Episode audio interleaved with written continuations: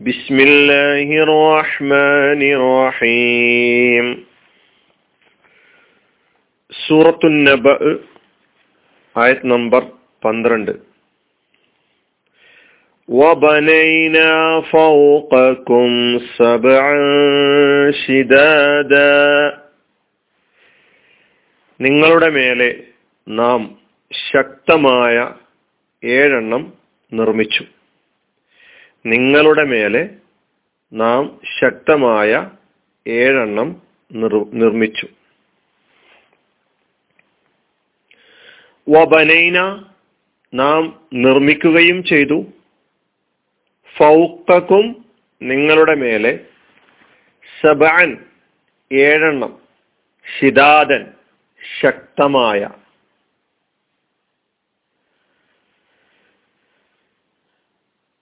ഈ ആയത്തിൽ ആകാശത്തെ കുറിച്ചാണ് അള്ളാഹു സുബാനോ താല നമ്മെ പഠിപ്പിക്കുന്നത്. അൽ മുറാദു ഷിദാദ് സബാൻ ഷിദാദ എന്നതുകൊണ്ടുള്ള ഉദ്ദേശം അസമാവാത്ത് ആകാശലോകം ആകാശങ്ങൾ. വബനൈന. ഈ പന്ത്രണ്ടാമത്തെ ആയത്തും നേരത്തെ പറഞ്ഞ ആയത്തുകളിലേക്ക് ബന്ധിപ്പിച്ചുകൊണ്ട് തന്നെയാണ് മനസ്സിലാക്കേണ്ടത്. ഈ ആയത്തിന്റെ തുടക്കത്തിലും വാവുണ്ട്. ബനൈന എന്നത് മാലിയായ ഫിഴലാണ് നാം നിർമ്മിച്ചു എന്നാണ് ബനൈന എന്ന് പറഞ്ഞാൽ അർത്ഥം. രണ്ട് കലിമത്തുകൾ ചേർന്നതാണ്. ഒന്ന് ബന പിന്നെ ന എന്ന നമീർ ബന എന്ന മാലി. അതിന്റെ ബന എന്ന് പറഞ്ഞാൽ അവൻ നിർമ്മിച്ചു എന്നാണ് അർത്ഥം. ബനൈന എന്ന് പറഞ്ഞാൽ നാം നിർമ്മിച്ചു. ബന യബിനി എന്നാണ് മുലാരി. ബിനാഅൻ വ ബുനിയാനൻ വ ബിനായത്തൻ എന്നൊക്കെ മസ്തർ പറയും. നിർമ്മിച്ചു പടുത്തുണ്ടാക്കി. ഒബനൈന നാം നിർമ്മിക്കുകയും ചെയ്തു. അതായത് നാം സൃഷ്ടിച്ചു ഹലത്തിന ഫൗക്കും നിങ്ങളുടെ മേലെ. രണ്ട് കലിമത്തുകൾ. ഒന്ന് ഫൗക്ക് ഫൗക്ക് മേലെ. തഹത്ത് താഴെ.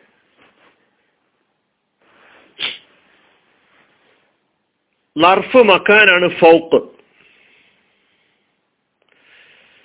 സബഅൻ ഏഴ് എന്നതാണ് ഏഴെണ്ണത്തെ സൂചിപ്പിക്കുന്നു. ഏഴ് എന്നതിനെ സൂചിപ്പിക്കുന്നു സബ എന്ന പദം. ഷിദാദൻ ഏഴെണ്ണം എങ്ങനെയുള്ള? ശക്തമായ. അത് സിഫത്താണ് വിശേഷണമാണ്. ഷദീദത്ത് എന്ന കലിമത്തിന്റെ ബഹുവചനമാണ് ഷിദാദ്. ഷദീദത്തുൻ ഷിദാദ്.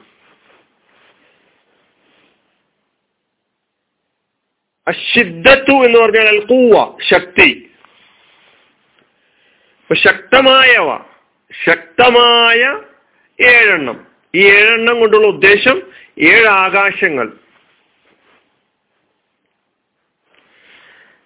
നിങ്ങൾക്ക് മീതെ ഫൗക്കക്കും എന്ന് പറഞ്ഞുകൊണ്ടാണ് ഈ ആയത്തിൽ ഫൗക്കക്കും.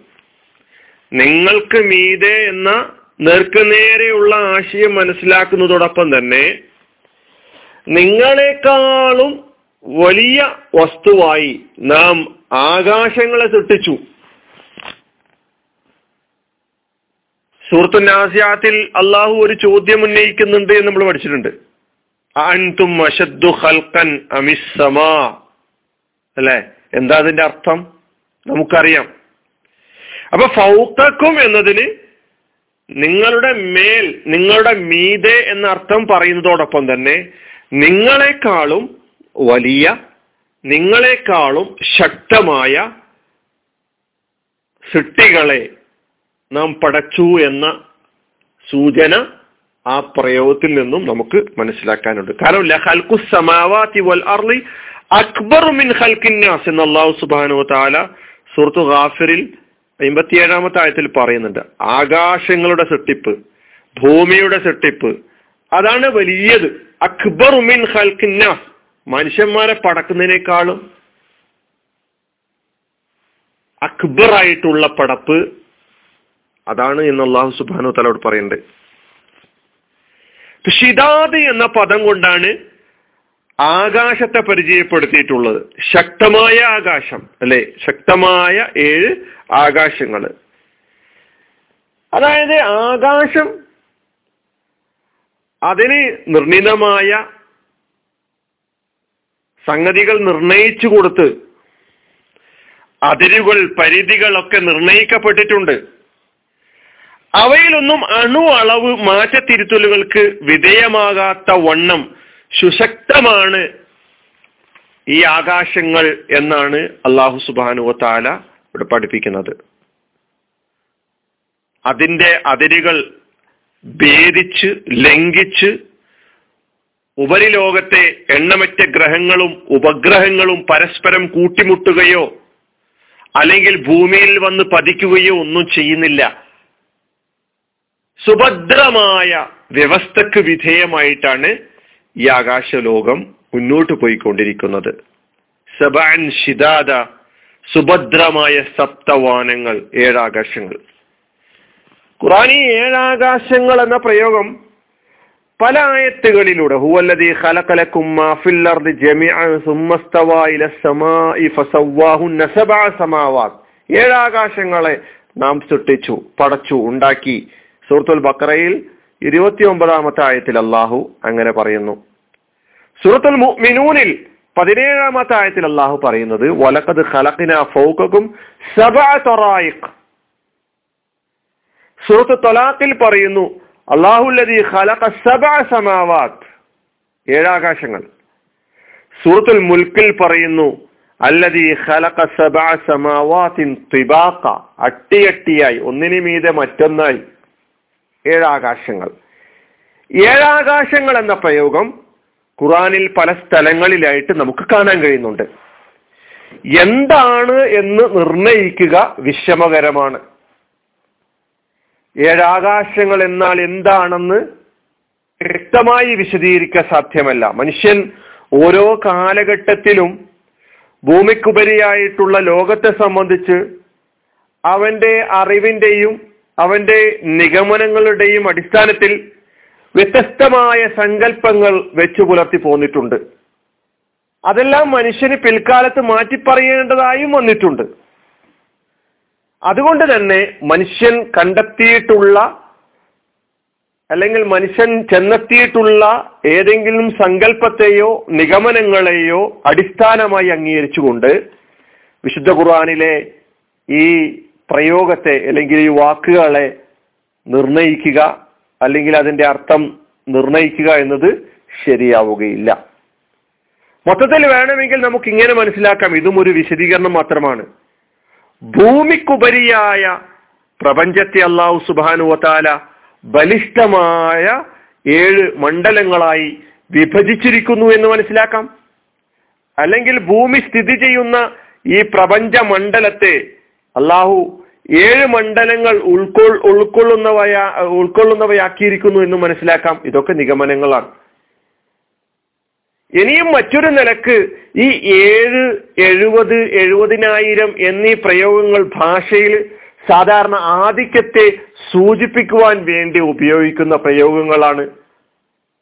ഒരു പക്ഷേ ഒരുപാട് ആകാശലോകത്തെ ആ മണ്ഡലങ്ങളെ അതിന്റെ ആധിക്യത്തെ സൂചിപ്പിക്കുവാൻ വേണ്ടി ഏഴെന്ന പ്രയോഗം ഉപയോഗിച്ചതാകാം. അള്ളാഹു ആലം. നമ്മെ സംബന്ധിച്ചിടത്തോളം നമുക്ക് എന്താണ് മനസ്സിലാക്കാനുള്ളത്? നമ്മേക്കാൾ വലിയ ശക്തമായ സൃഷ്ടികളെ അള്ളാഹു സൃഷ്ടിച്ചിരിക്കുന്നു. ഏഴാകാശങ്ങൾ എന്നാണ് നേർക്കുനേരെയുള്ള പദങ്ങളിൽ നമുക്കിവിടെ മനസ്സിലാക്കാൻ കഴിയുന്നത്. അവ വ്യവസ്ഥാപിതമായും ഭദ്രമായും നിലകൊള്ളുന്നു. അനോ അനേക കോടി നക്ഷത്രങ്ങൾ അതുപോലെ ഗ്രഹങ്ങൾ എവിടെയും കൂട്ടിമുട്ടാതെ പരസ്പരം സഹകരിച്ചുകൊണ്ട് അവരുടെ ധർമ്മം അവക്കേൽപ്പിക്കപ്പെട്ടിട്ടുള്ള അവരുടെ മേൽ ചുമത്തപ്പെട്ടിട്ടുള്ള ഉത്തരവാദിത്തങ്ങൾ ഭംഗിയായി അള്ളാഹുവിന്റെ അവയുടെ സിട്ടാവിന്റെ കൽപ്പന അണുവളവ് ലംഘിക്കാതെ പാലിച്ചുകൊണ്ട് മുന്നോട്ട് പോയിക്കൊണ്ടിരിക്കുന്നു.